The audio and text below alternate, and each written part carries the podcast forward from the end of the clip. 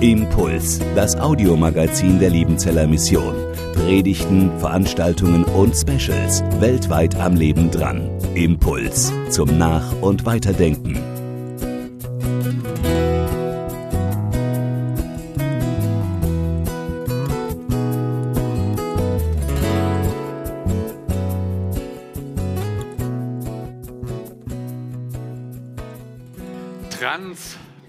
Transparenz. Wenn man auf unsere Homepage geht, also auf unsere Internetseite liebenzell.org und dann oben rechts das Wort Transparenz eingibt, dann kommt man auf ganz verschiedene Informationen, die irgendwas mit Transparenz zu tun haben. Zum Beispiel kann man lesen, wir leben Transparenz.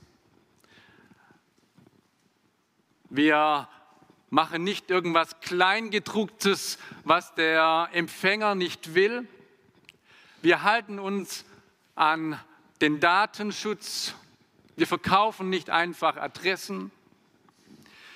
Man kann erfahren, dass wir der zivilen Transparenzorganisation angehören, die dafür sorgt, dass Organisationen transparent sind.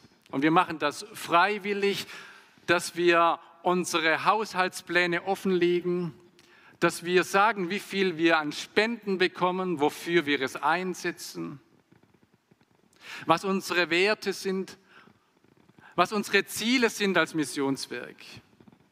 Wir werden geprüft, und das ist auch freilich, freiwillig, von der Evangelischen Allianz in Deutschland, dass wir das Spendensiegel bekommen, dass wir auch eben richtig mit den Spenden umgehen und so weiter und so fort. Transparenz ist uns wichtig. Wir wollen als Missionswerk nicht mauscheln. Aber manche sagen dann, ja, so ganz transparent seid ihr ja doch nicht. Da gibt es irgendwie Mitarbeiterbewegungen, da haben wir gar nichts davon mitbekommen. Ja, richtig. Es gibt nicht in allen Bereichen Transparenz. Wir können nicht über Mitarbeiter einfach Dinge weiterplaudern. Da gibt es sowas wie ein Dienst- oder Schweigepflicht, Dienstgeheimnis. Es gibt Sitzungen, die sind nicht öffentlich. Und was da verhandelt wird, kann man nicht einfach in die Öffentlichkeit bringen. Es gibt Prozesse, wenn man die öffentlich diskutieren würde, das wäre ein Chaos. Man muss warten, bis Dinge geklärt sind und dann kann man damit an die Öffentlichkeit. Transparenz hat seine Grenzen, aber Transparenz ist wichtig und richtig. Und das gilt nicht nur für uns als Missionswerk, sondern unser Glaube. Der christliche Glaube ist transparent. Unser Gott ist ein transparenter Gott, auch wenn wir nicht alles über ihn wissen. Auch wenn wir manches bei Gott nicht verstehen, so ist er trotzdem einer, der ganz klar sich offenbart und sich zeigt, sich transparent macht, uns mitteilt, wer er ist. Und wer in den Gottesdienst kommt, der hat unterschrieben, ich lasse mich darauf ein, auf die Transparenz, dass Gott jetzt reinschauen darf in mein Leben. Weil sonst bist du umsonst hier. Wenn du dich nicht öffnest für Gott und ihn nicht hineinschauen lässt, dann kann er nicht in dein Leben hineinwirken. Transparenz ist Voraussetzung, dass Gott in unser Leben hineinwirken kann. Heute Morgen lade ich euch ein, transparent zu sein. So wie es auch Petrus ist. Der Apostel Petrus ist ganz transparent, wenn es um die Frage geht, wie haben sich eigentlich Leiter in der Gemeinde zu verhalten. So diese Oberschicht, die da irgendwie leiten, kann man da eigentlich reinschauen, mitkriegen, wie die das machen und was die machen? Ja, ja, sagt Petrus. Das ist ganz wichtig, dass das transparent zugeht. Und dafür lese ich Worte aus dem 1. Petrus Kapitel 5, die Verse 1 bis 4.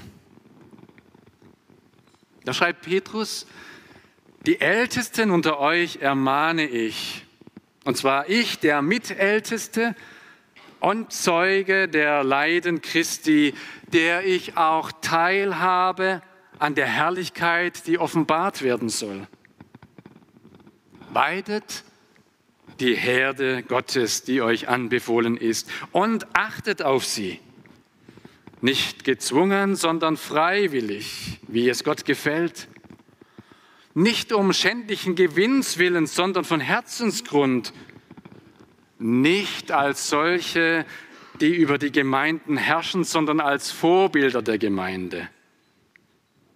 So so werdet ihr, wenn erscheinen wird der Erzhirte, die unverwelkliche Krone der Herrlichkeit empfangen. Alle, die jetzt nicht in der Verantwortung der Gemeinde stehen, die kein pastorales Amt haben, können sich jetzt zehn Minuten zurücklehnen. Es geht ja um die Leiter halt in der Gemeinde, die Marianne Stapfer, den Luidle und wie sie alle heißen, die da vorne halt stehen und ich auf meinem Stuhl. Ich darf jetzt erstmal mich zurücklehnen. Zehn Minuten gebe ich euch fürs Zurücklehnen. Was uns hier Petrus gibt, ist eine transparente Stellenbeschreibung. Wenn wir einen Mitarbeiter suchen, dann machen wir eine Stellenbeschreibung und dann gibt es Verschiedenes, was da reinkommt. Zum Beispiel, wie ist diese Stelle angesiedelt im Geflecht der verschiedenen Mitarbeiter? Auf welcher Ebene ist dieser Mitarbeiter angesiedelt? Wer ist sein Vorgesetzter? Wer ist sein Mitarbeiter? Wem ist der unterstellt, überstellt?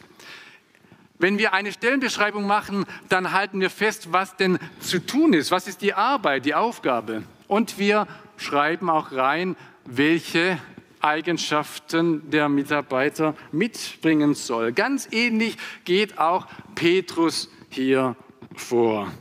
Er macht zunächst eine Positionsbeschreibung. Wo ist eigentlich der verantwortliche Mitarbeiter angesiedelt?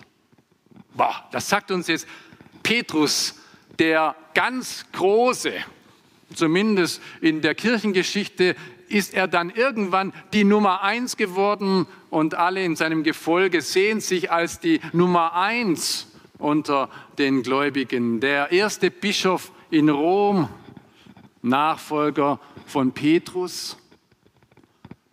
Wie sieht sich Petrus selber? Er sagt und stellt sich hier vor, wenn er die Ältesten ermahnt, ich bin der Mitälteste. Eigentlich müsste er schreiben, ich bin der Erzälteste, also der Archi Presbyteros, so wird es auf Griechisch heißen. Und er sagt, ich bin der Sym Presbyteros. Also, Sym heißt, ich bin der, der mitverantwortlich ist, der Mitälteste. Ich bin nicht einer, der über euch steht, sondern der mit euch in der Verantwortung steht. Ich bin einer, der ein Zeuge ist, der Leiden Christi und nicht der auf dem hohen Thron sitzt, sondern der später genau diesen Weg auch geht, des Leides und des Todes wie Jesus Christus nach der geschichtlichen Weiterentwicklung und das, was wir von ihm hören und wissen, ist er auch gekreuzigt worden, aber mit dem Kopf nach unten. Ich bin der, der Teil hat an der Herrlichkeit Gottes, die offenbar wird. Ich bin also einer von vielen, einer von euch. Das ist seine Positionsbeschreibung als Leiter. Keiner, der die Sologeige spielt, keiner, der herausragt und die anderen begleiten ihn, sondern der mit den anderen zusammen in der Verantwortung steht. Und es gibt nur einen, der über uns allen ist. Petrus spricht im Vers 4 von ihm. Das ist der Erzhirte. Das ist der Oberhirte. Das ist der Archi, also der über allen stehende Hirte. Und wir alle sind diesem Hirten in gleicher Weise zugeordnet. Keiner von den Schafen ist ihm näher, sondern wir sind alle vor ihm gleich schafig. Wir haben alle den gleichen Zugang zum Vater durch diesen Oberhirten Jesus Christus. Das ist die Positionsbeschreibung von denen, die als Älteste, als Verantwortliche in der Gemeinde bezeichnet werden. Nach der Positionsbeschreibung kommt die Arbeitsbeschreibung. Die Arbeitsbeschreibung wird in diesem Satz sichtbar. Weidet die Herde Gottes, die euch anbefohlen ist, und achtet auf sie. Ich weiß nicht genau, wie viele Jahre vergangen sind zwischen der letzten Live-Begegnung mit Jesus oder vielleicht der vorletzten, damals am See Genezareth, wo er dem Auferstandenen begegnete und als er diese Worte schrieb. Aber da waren einige Jahre dazwischen und dennoch hat sich das so bei ihm eingeprägt, diese Worte, die Jesus ihm sagte, dreimal an der Zahl, weide meine Lämmer. Weide meine Lämmer. Das heißt, weide nicht deine Lämmer.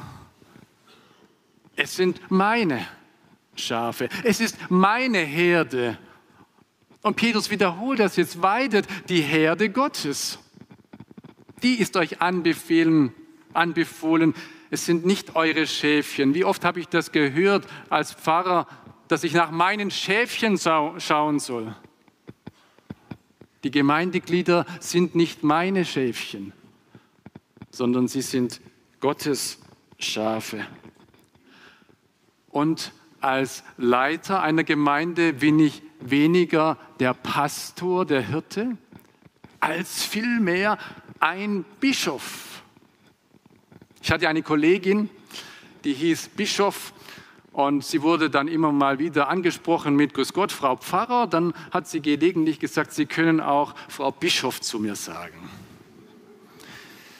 Ja, der Bischof oder die Bischöfin, das sind die ganz oben in der Hierarchie und dann kommen irgendwann die Pfarrer. So ist es heute in unseren kirchlichen Strukturen. Aber in biblischer Zeiten wird ganz wenig von den Pastoren gesprochen. Nur einmal in Epheser 4 wird ausdrücklich von den Hirten gesprochen, sonst lieber von den Bischöfen. Hinter dem Wort Bischof steckt das Wort Episko Episkopos. Das ist der, der genau hinschaut, der Inspektor. Das ist der, der genau hinblickt, der, der sorgt für die ihm Anvertrauten, der sich um sie kümmert, der für Transparenz sorgt. Bei unserer ersten Zusammenkunft mit unserem neu installierten Aufsichtsrat vor drei Jahren habe ich genau dieses Bild aufgenommen. Der Aufsichtsrat ist nichts anderes wie diese Inspektoren, wie diese Leute, die genau hinschauen sollen, die die Geschäftsführer nicht einfach nur kontrollieren, sondern die ihnen helfen, dass sie ihr Geschäft gut machen und vor allem, dass es transparent zugeht. Morgen kommen unsere drei Aufsichtsräte wieder. Nein, ich habe keinen Bauchweh. Ich freue mich, dass Sie kommen. Und dass Sie sich diesen Tag freinehmen, zweimal im Jahr, um mit uns Geschäftsführern die Belange des Werkes durchzugehen, von den Finanzen angefangen bis zu dem, was wir vorhaben, unsere Ziele, das, was uns aufgetragen ist, wie wir es wahrnehmen, unsere Sorgen und Freude teilen wir mit Ihnen. Das ist die Aufgabe der Ältesten kümmert euch um sie, fragt nach, habt ein Auge auf ihn, auf sie. Bischöfe sollen sie sein, Hirten, die sie zum Wasser und zur Weide führen, dahin führen, wo sie satt werden. Und spätestens jetzt merken wir, dass die Verantwortlichen in der Gemeinde nicht die Aufgabe haben, irgendwie die Leute zu sich zu führen, auf sich zu bannen oder zu konzentrieren, sondern es geht immer dahin, wo Christus ist. Nein, wir, wir können kein frisches Wasser liefern. Wir können euch nicht satt machen, aber wir laden euch ein an den Tisch des Herrn. Da gibt es lebendiges Wasser. Da gibt es lebendiges Brot. Aber nicht wir sind es, die es geben. Nein, wir sind nicht die, die das verlorene Schaf retten können. Aber wir machen uns im Auftrag des Auferstandenen auf den Weg und wir suchen im Auftrag des Auferstandenen und bringen das Schaf Christus zurück, nicht zu uns.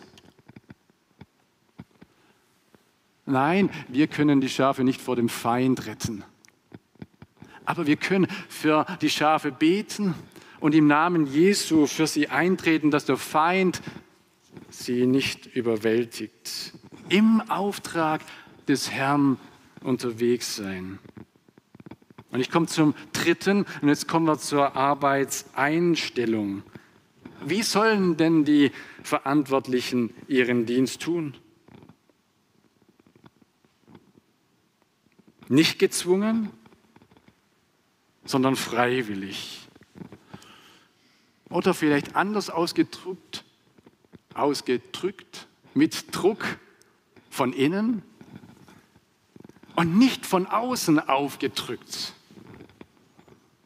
Wir hatten am Dienstag hier in diesem Raum Familie Müller da.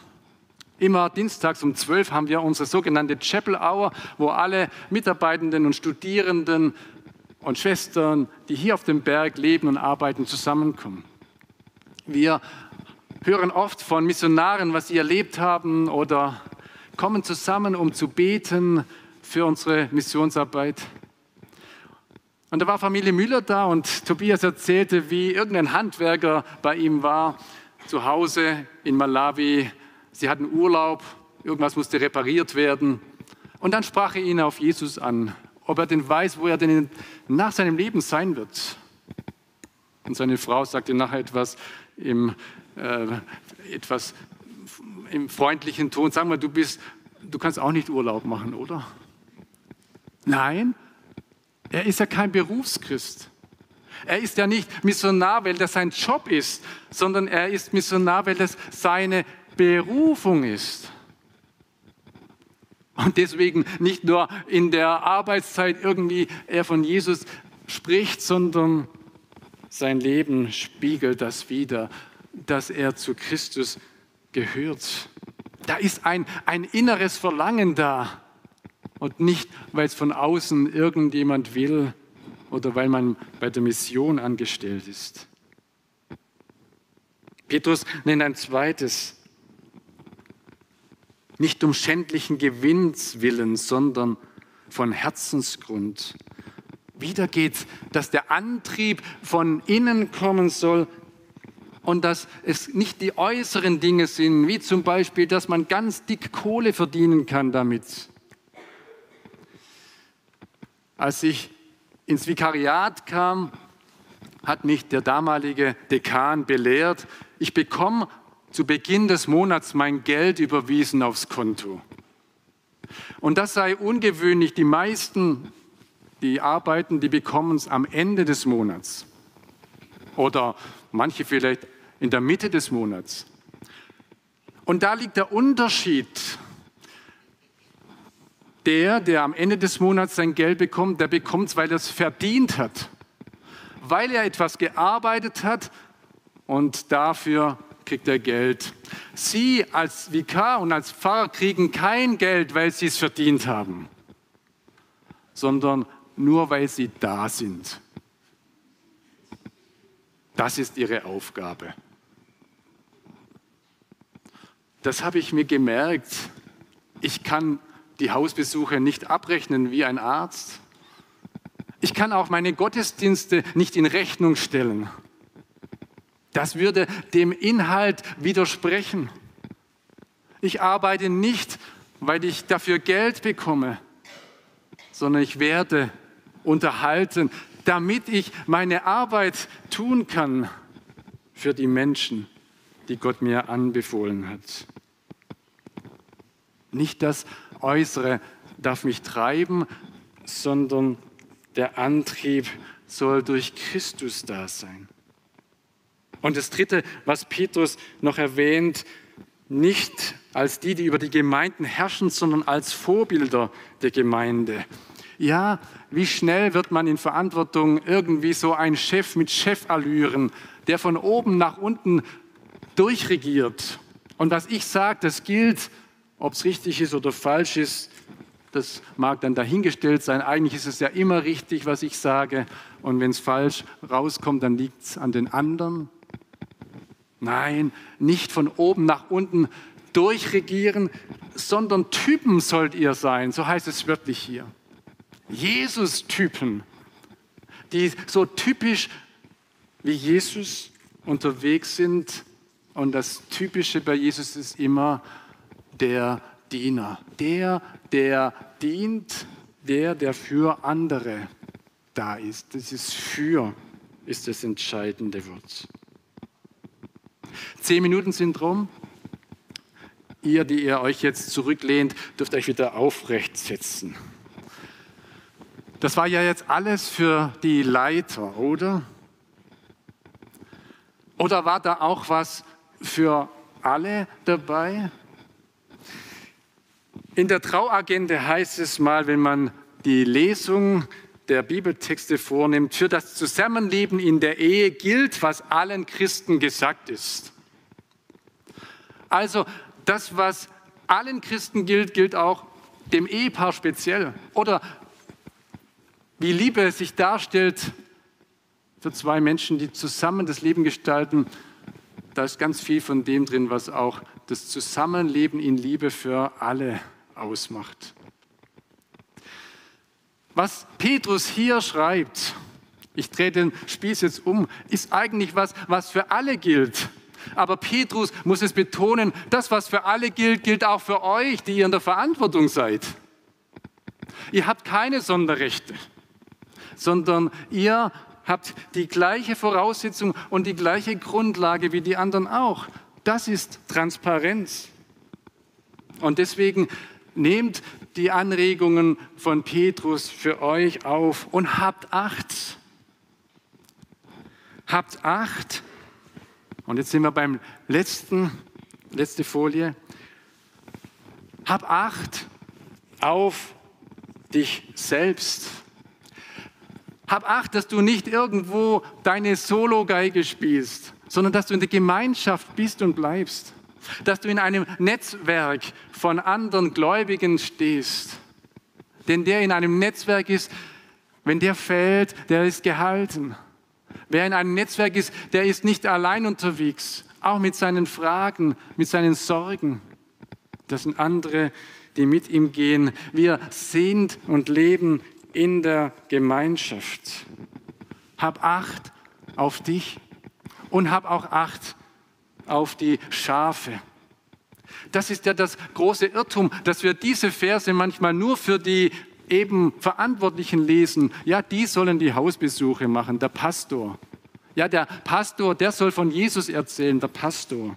Ja, der Pastor, der soll mit den Leuten beten, ja, der Pastor. Der Pastor, ja, der soll die Leute segnen, der Pastor. Und damit habe ich alles irgendwie wegdelegiert, was eigentlich meine Aufgabe als Nachfolger von Jesus ist. Für die Schafe da zu sein, nicht in diesem öffentlichen Sinn, wie es ein Pastor eben ist, der dafür eingesetzt ist, es öffentlich zu machen, aber in dem Maße, wo meine Beziehungen da sind, dass ich hingehe, genauso einen Beruf besuchen kann, ein Mitschaf, dass ich für das Mitschaf bete, dass ich das Mitschaf segne, dass ich für das Schaf ebenso da bin. Habt Acht Und diese acht ist eben so als acht geschrieben, weil das immer sich wiederholt und nicht zu Ende geht. Habt acht auf den Leithammel oder die Leithammel. Die kann man ja in zweierlei Weise falsch behandeln. Einmal, dass man sich auf den Sockel stellt und ehrfürchtig vor ihnen niederkniet. Und alles, was die sagen, ist alles richtig. Und man wagt sie nicht zu kritisieren. Und wenn sie da aber einmal einen eklatanten Fehler machen, dann schmeißt man sie runter vom Sockel. Und dann haben sie ausgedient. Habt Acht auf die, die leiten. Die sind genauso gleiche Menschen wie die, die nicht leitend unterwegs sind.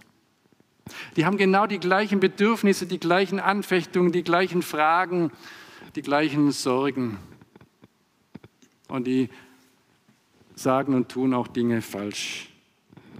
Ertragt sie und habt auch Mut, miteinander auf dem Weg zu sein, auch im konstruktiv-kritischen Begleiten.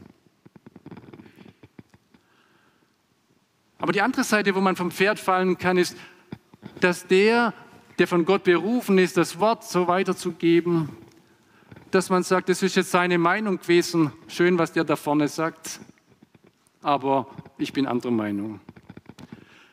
Wenn es so weit kommt, dass hier nur Meinungen ausgetauscht werden, dann müsst ihr einschreiten. Denn der, der das Wort verkündet, soll Christus verkünden und nicht seine spezielle Meinung, die er zu irgendeinem Thema hat sondern er soll die Gemeinde zu Christus hinführen, damit die Gemeinde durch ihn Christus hört. Habt Acht auf die Leithammel und begleitet sie im Gebet. Und jetzt kommen wir noch als letztes auf den guten Hirten. Und das ist jetzt ein anderes Hab Acht. Bisher ging es darum, dass wir Acht haben, dass wir drauf schauen, was wir tun können. Und jetzt beim guten Hirten geht es darum, dass du drauf schaust, dass er dir Gutes tun will. Hab Acht auf den guten Hirten, der jetzt da ist, jetzt in diesem Gottesdienst dich versorgen will.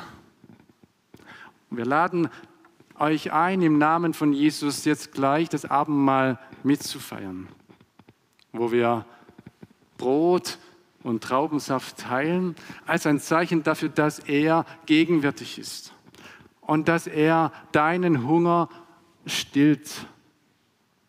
Dass er genau das dir schenkt, von dem du lebst, was du dir nicht selber geben kannst, nämlich die Annahme, die Vergebung, dass einer zu dir sagt, du, ich bin für dich in den Riss getreten. Du, ich habe dich recht gemacht. Du bist durch mich in Ordnung gebracht worden. Und das will ich heute dir wieder neu bestätigen im Mahl. Hab Acht auf den guten Hirten und sei ganz transparent vor ihm, weil er sieht doch alles. Und der gute Hirte ist da und fragt dich trotzdem, was willst du, dass ich für dich tun soll?